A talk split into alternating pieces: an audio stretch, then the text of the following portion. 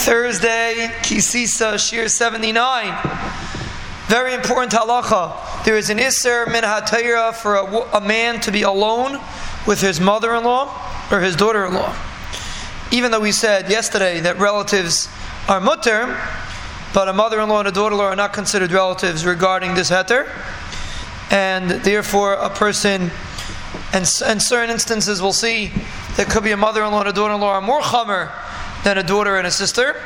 When it comes to yichud, we'll see not only does the relative not help them, but it might even hurt because there's a little bit of a relationship there. They're friendly, so there might even be more chamer when it comes to yichud, like we'll see later.